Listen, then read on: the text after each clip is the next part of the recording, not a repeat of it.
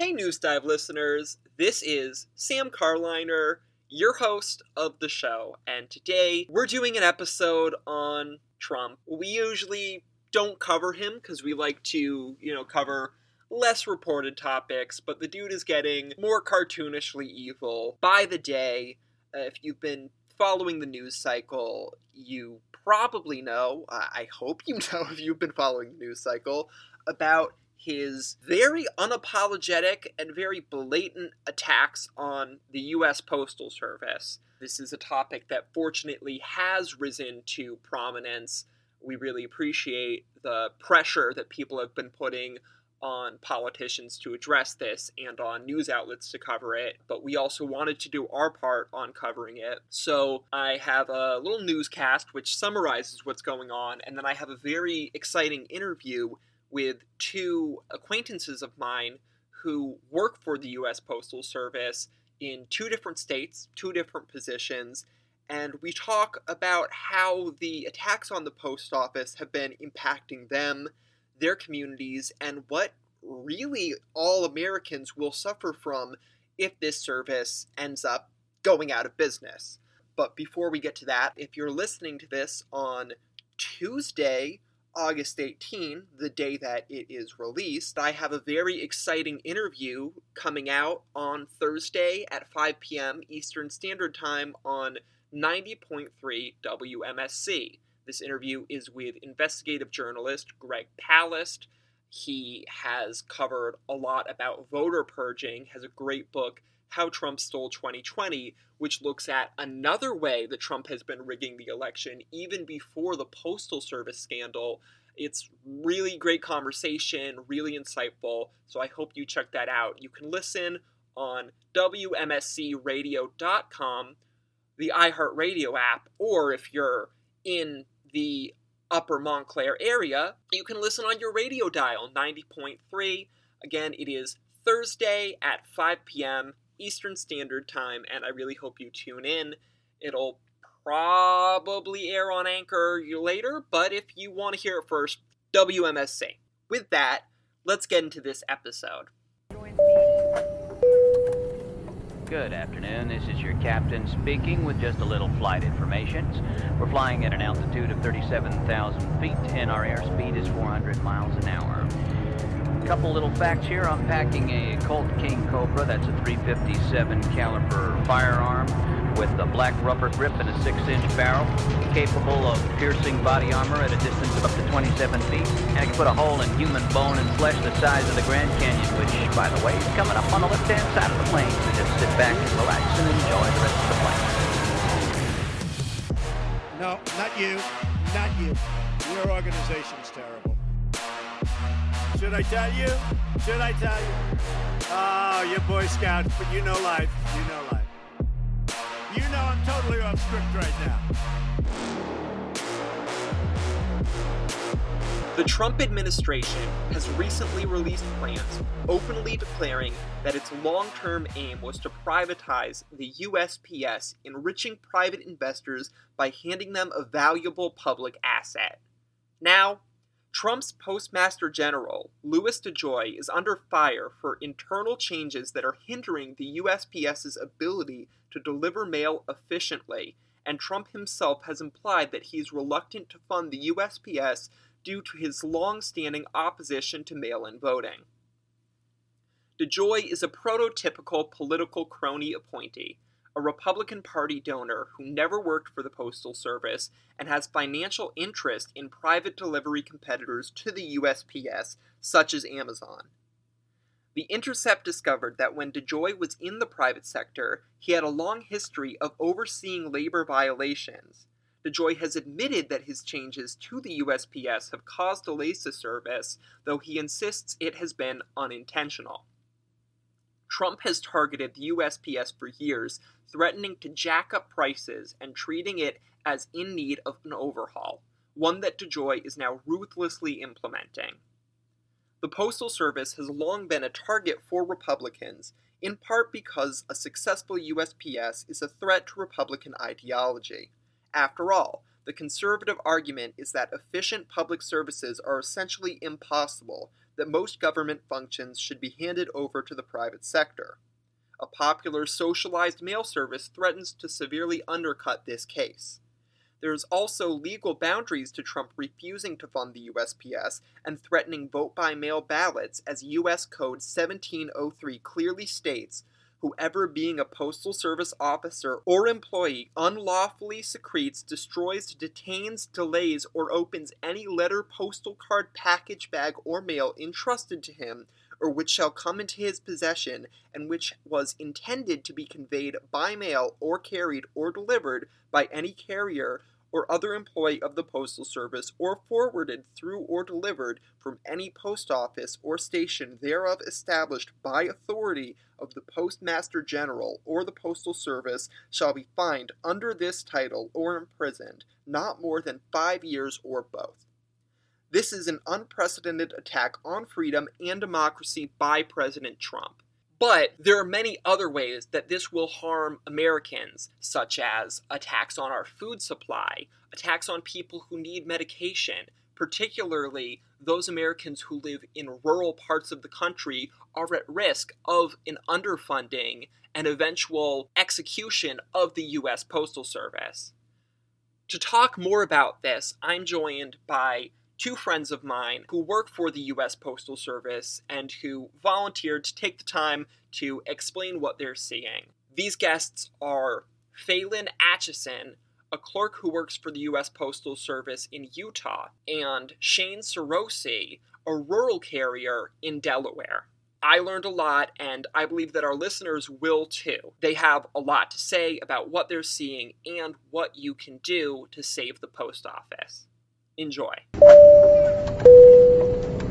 Are you guys seeing an impact? Yes. Yes, you can go first. A couple of things that are super, super noticeable that, you know, you would have no idea if I wasn't sharing this because it's not as blatantly obvious as scooping up mailboxes off the streets or leaking a memo about removing high speed processing machines. In, in our facility, our equipment our networking has been just mysteriously, especially it's ramped up in the last week or so, but mysteriously going down. And when I talk to my colleagues who have been there far longer than I have, they've said they've never seen anything like this. And so what it means is there's there's two different types of machines we use. One of them we exclusively use for the one zip code, the other we use exclusively for the other zip code. One is kind of its own unit. One requires a laptop, a Windows laptop to work. And our Windows laptop keeps going down. It won't reliably connect to the servers that it runs off of anymore. And it's not just an old laptop thing. It's all it's all networking based. It's the laptop works fine, but it's randomly and mysteriously no longer able to connect to the network properly. It's randomly and mysteriously rebooting it's randomly and mysteriously installing new software upon boot. All of these things that, from what I know of an RIT perspective, which isn't much, is something a, a monitored network computer you would expect. If there needs to be new software, the IT administrators can do it remotely. If it needs to be shut down, the IT administrators can do it remotely. The problem is the behavior is bizarre. No, none of us have gotten a memo. None of us, as far as I know, have gotten anything. So the impact is we have an entire zip code worth of deliveries that we can't sort and and what we're sorting is the last step between the last step the mail takes before it actually goes on the carrier truck to be delivered. So when we can't sort something that day, delivery, generally speaking, is pushed back at least one to two days. And depending on the uh, the type of not being able to sort it, it can be pushed back as much as three days. So um, I know I've heard basically that you know Trump has ordered Postmaster DeJoy to slow down the mail, and this technical glitch that is manifesting and could be manufactured by an IT person uh, if they were ordered to, right, is slowing down the mail, and you know that's a problem for everyone. Um, I'm, I'm sure that Shane can probably speak to this more as a rural carrier but something a lot of people don't realize is how much of our our food and our farmers rely on the post office.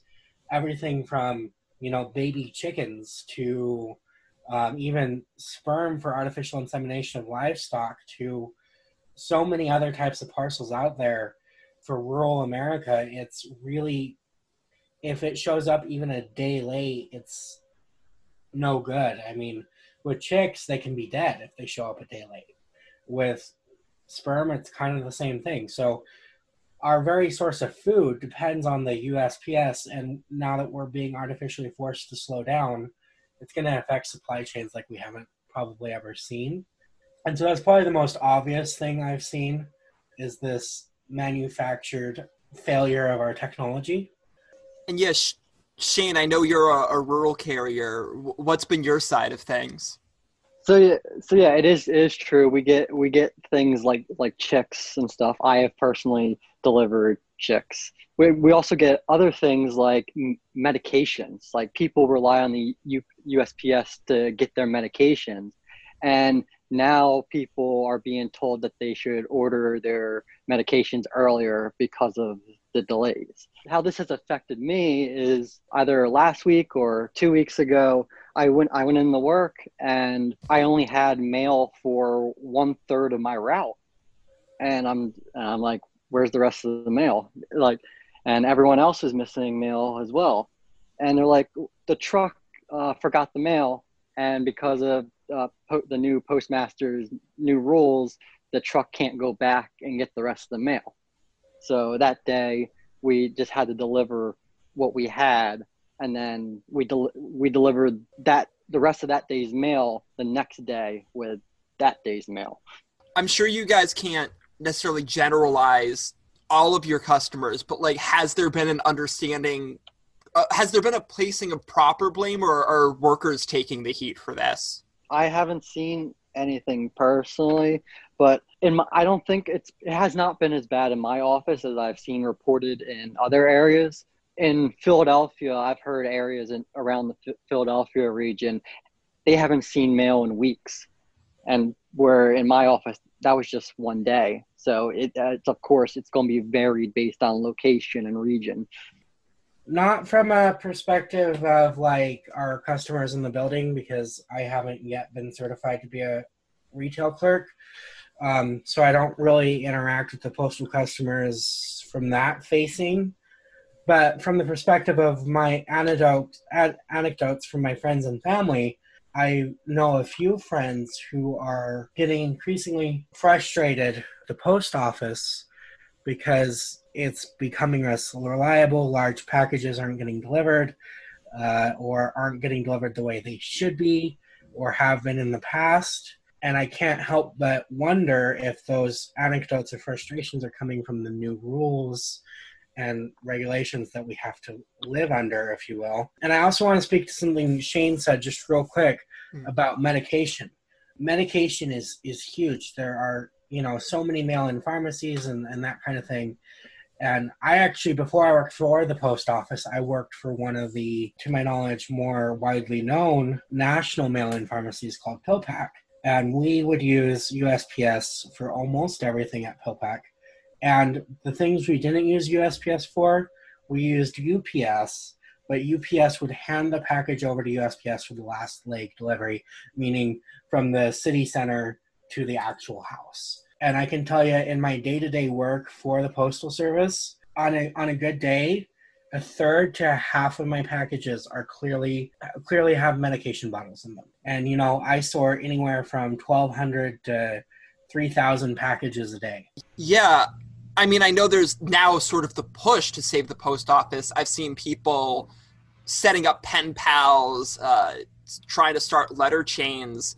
I, I, I admittedly have messaged some people about becoming pen pals, but do you think that's enough to fix a specific effort to sabotage the post office? Like, or should should we be demanding more from our leaders? Yes, we should be demanding more from our leaders. The, it, to my knowledge, the single most important and simple legislative step would be to um, repeal the Postal Accountability and I think Enhancement Act is what it's called. Um, it was 2006, signed into law by Bush. I believe. Um, yeah, Bush.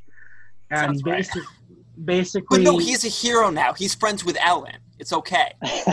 well, he may be a, a liberal hero now, but when he was president, he signed a law that required the Postal Service to pre fund pensions for 70 years. If it weren't for that law, the Postal Service, a complete, which is already self funding and hasn't taken a dime of taxpayer money or federal funding since the 70s, would be turning at least a billion or two in profit every year, if not more. That law is the thing that's holding us down. In fact, when I went to Postal Service orientation, I can't remember the full breakdown, but one of the things that was cool is they said they had us guess how much of every Postal Service system dollar is spent on what. And I don't remember the entire breakdown, but something that really stuck with me was that 13%, 13 cents of every dollar received by the Postal Service goes to funding pensions. So if if just think of it this way, the Postal Service is a not-for-profit constitutionally mandated service that services every American regardless of where they live, regardless of any status or or uh, characteristic about them. And if it weren't for that 13% deficit artificially forced upon us by legislators back in 2006, we would be turning a profit and likely able to directly challenge the actual for profit juggernauts. That bill was signed to eventually justify killing the Postal Service or privatizing it. So it's really important, I think, that people know the history of that bill and why it was why it exists and I'm not saying like we shouldn't have pensions. I would never say that. But pre-funding them for 70 years is an undue burden. It's something that the you know the American Postal Workers Union, the union that my career is a member or is, is formed around, it has been fighting to repeal. I don't know about the other three unions. I'm sure they have been too because they probably recognize what it is. But yeah, that is if if anyone listening to this, that's can take away one thing in one action, would be to call senators and show up at their houses or whatever and demand that they repeal that act. You do that, the post office can be able to solve a lot of its problems on its own without any additional help. Maybe not all of them, but a lot of them. Like you said, uh, we, we are we are mandated by law to deliver to every home and business every single day. That's not, that's something you can't get with any other private business, and for the and for the price that we do it at. The the price like the price of stamp has only gone up w- with the with inflation, and that's why you can still get a, ch- a stamp for and ship it. And we ship everything for a flat rate. I can ship something to New Jersey for as much as I can send it to California. It's cheap, it's efficient, and for and I know this is a, a left left wing show. It's this is a model of universality and how universality can be done efficiently. I, I like to think we're not inherently left wing, but I am very honest with my viewers. I'm very left wing. There's a lot of people, again, now talking about how Trump has literally admitted He's trying to sabotage mail in voting, being sort of what the part of the process of mail in voting uh, in an unprecedented mail in voting election. Is this a legitimate election if the post office is not being funded properly? Just, just from your perspectives. I mean, that's that's a really tough question. Like, yeah. I don't think, like, I don't think we'll, I don't, I don't think we'll know uh, until we see it if it's if it's going to be a, a valid election or not. But as but as it's going right now, uh, it, it's not looking good because uh, the post office just warned I think 40, 46 states that they're not going to be able to deliver the ballots on time to be counted.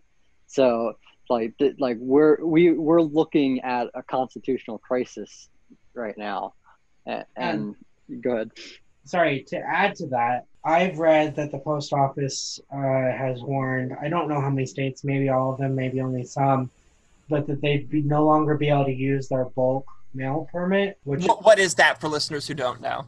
uh, basically it's a thing that businesses and, and organizations, nonprofits, etc., ad nauseum, can apply for when they send a ton of mail uh, to send it at bulk rates, usually for uh, a fraction of the cost of a regular stamp.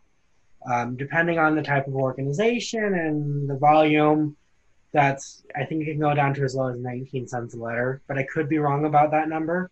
What I do know is that states are accustomed to paying 20 cents a letter for ballots, or it's 20 cents an envelope for sending out ballots. But under the new rules, they're not going to be able to, which means they have to pay 50 the full 55 cents postage. And if that's the case, that's almost tripling the cost of holding election for states. And something to keep in mind, unlike the federal government, which has monetary sovereignty and can operate under monetary modern monetary theory under certain constraints, state governments do have to tax in every dollar they spend. So this is going to create an undue indirect burden on state budgets and possibly state taxpayers um, in the forms of sales taxes and other ways states have used to recoup their losses in a given year. So you're telling me the small government party is fucking over small governments? Correct. Correct. Um, the small state governments and local municipalities, unlike the federal government that can just print money whenever it wants to within certain limits, have to act like a household and bring in through taxing their citizens. States have to tax their citizens for every dollar they spend. So when you tri- nearly triple the cost of holding a mail-in election on an election that's going to have unprecedented, unprecedented mail-in turnout, you're deliberately. It's a big. It's a big. You know, middle finger to states and so-called states' rights and so-called state sovereignty because you're creating an undue burden on states to do what they're supposed to do. Um, and it's going to cause an undue burden on the citizens of those states in the form of taxes and who knows what else. Yeah, and it's on it's on top of the fact that these states have been ravaged by the pandemic already, so, and now we're going to charge them more to hold the a fair election. Hmm. So another thing, I I know you said you asked if the ele- election was legitimate. I can't, you know, I'm not a UN election monitor. I wish we had those. Yeah, So- that, that's why I Yeah. emphasize from, Yeah. from your perspectives, we at News Dive are not trying to claim that we can declare an election illegitimate or not. Right. I would say there's definitely, for those Americans who see this election as illegitimate or see less trust in our electoral process now in determining a fair and accurate result of the will of the American people of who's going to be the next president, I'd say they're probably justified. I'm willing to say that.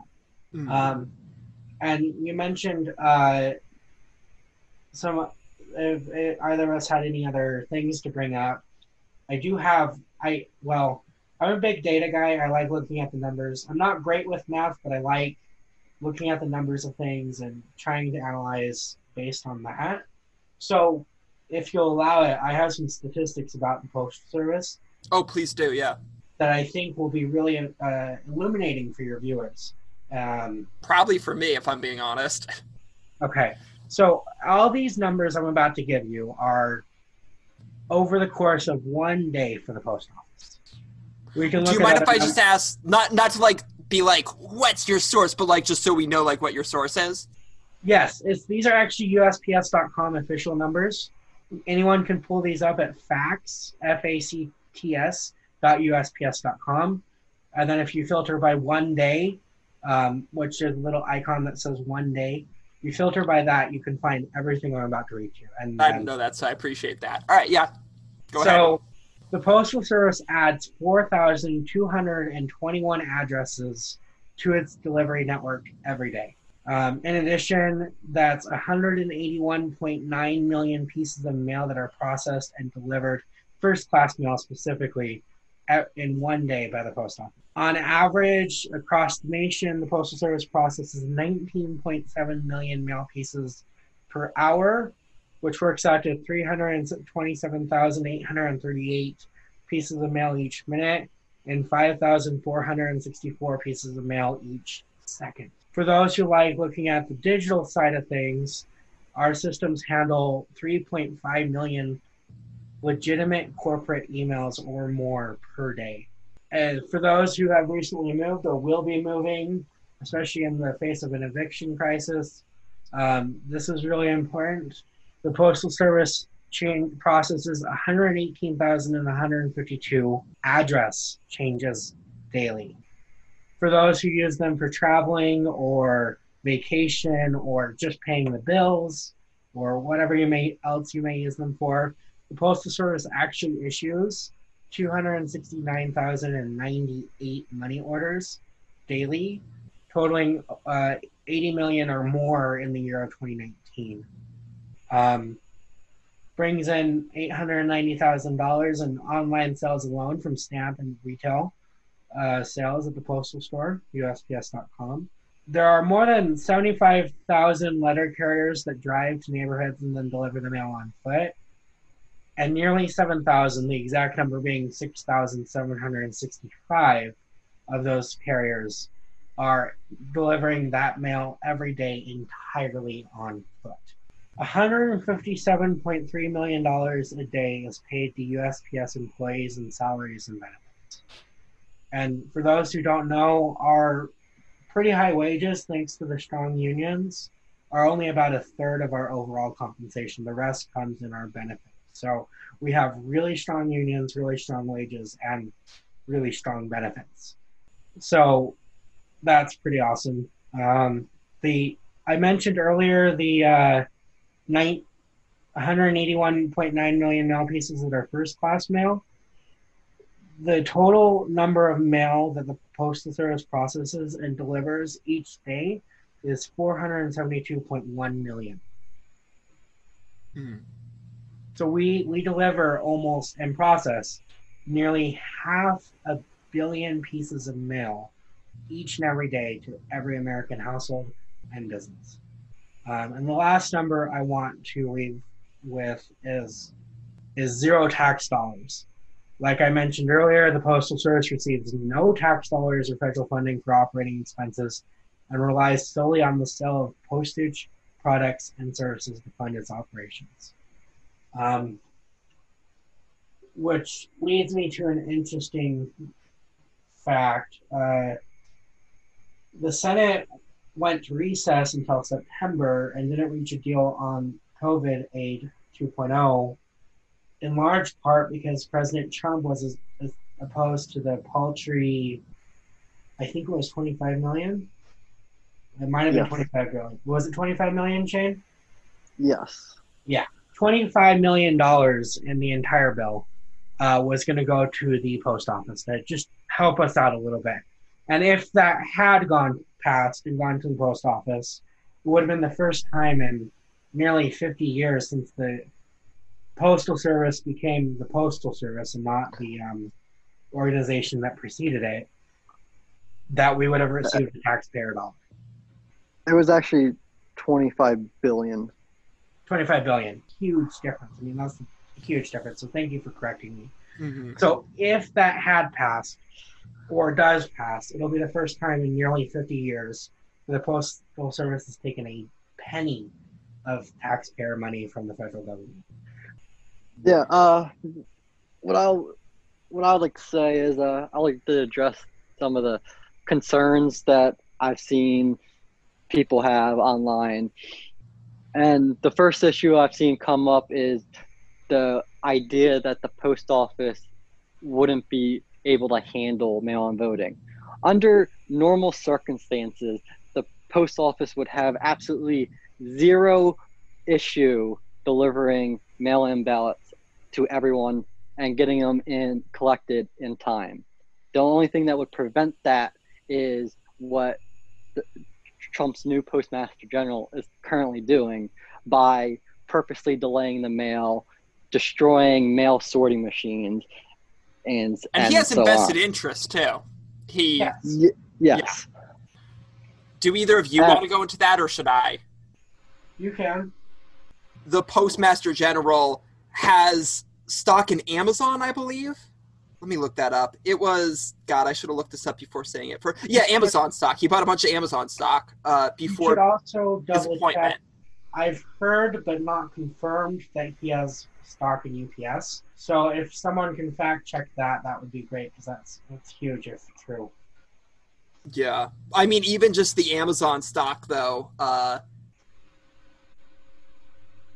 Yeah, I mean Jeff Bezos has a fleet of of of of carriers that uh, are mostly contractors for subcontractors, um, meaning they don't get benefits or don't get as good of benefits. They're not mandated the same kind of protections. They don't have a union.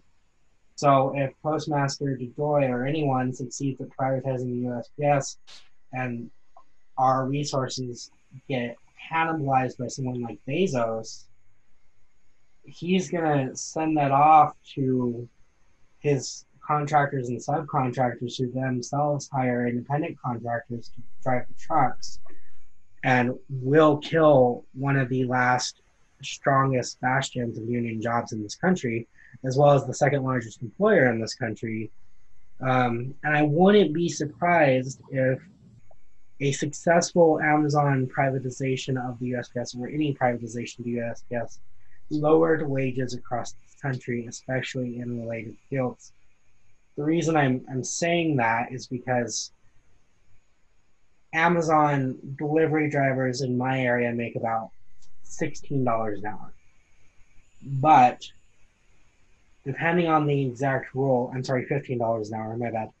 But depending on the exact role you take with the USPS, entry level, day one carriers, from rural carriers to city carriers, are going to make at least, um, in my specific locality, at least 18 and change. So if the strong union and goes away and we all get axed in favor of, of contractors, all of a sudden that competition to pay somewhat well so people don't go work for the USPS and get even better benefits is gone. And so that will actually allow for the depressing of wages most likely. I'll just leave it as as if the post office gets privatized, you're the one getting screwed. The Yes. only one the only one that benefits from the post office being privatized are the uh, the group of the few people who benefit from uh, uh, obtaining the assets of the post office.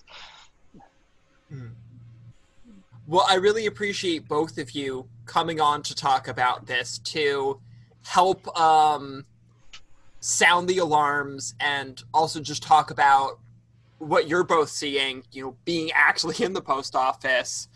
And yeah, I typically, you know, let people plug any work they're doing. Um, if there if there's any, I don't know, social media or projects, up to you. But if you want to plug them, please go ahead. If anyone wants to check out the Lighthouse Tribune, that is my news um, and video blog site uh, that I run with some friends lighthousetribune.com.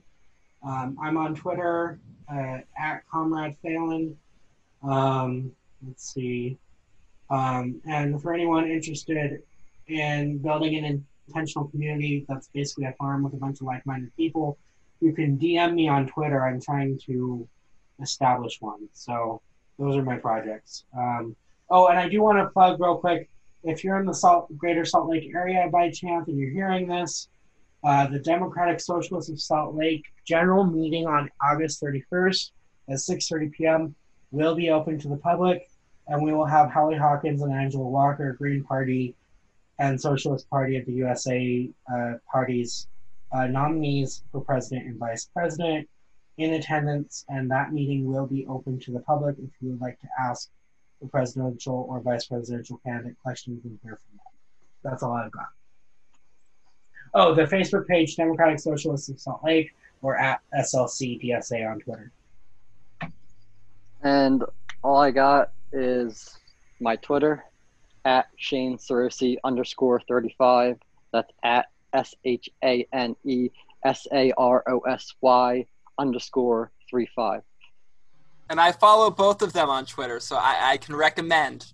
10 out of 10 would. All right, well, thank you. This has been News Dive. Uh, Phelan, Shane, thank you so much. Of course, No problem. Ready. That was an interview with postal workers Phelan Atchison and Shane Sarosy. I was so glad to have them on the show. If you liked what you heard, please do follow News Dive Radio. We are at News Dive Radio on Twitter and on Instagram. You can also find all of our episodes and future episodes on anchor.fm slash newsdive or search News Dive on Spotify, Apple Podcasts, or wherever you like to get your podcasts from.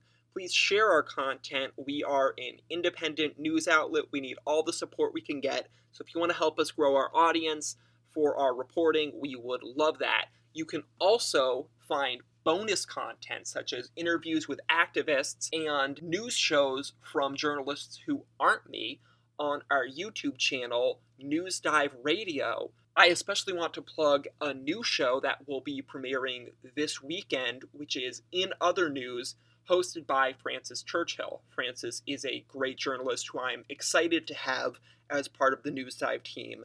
The news brief that I actually read uh, at the beginning of this episode was written by him, and on his show, he's going to be covering underreported stories. Uh, I'm really excited for that. So please do subscribe to News Dive Radio on YouTube for his work and more.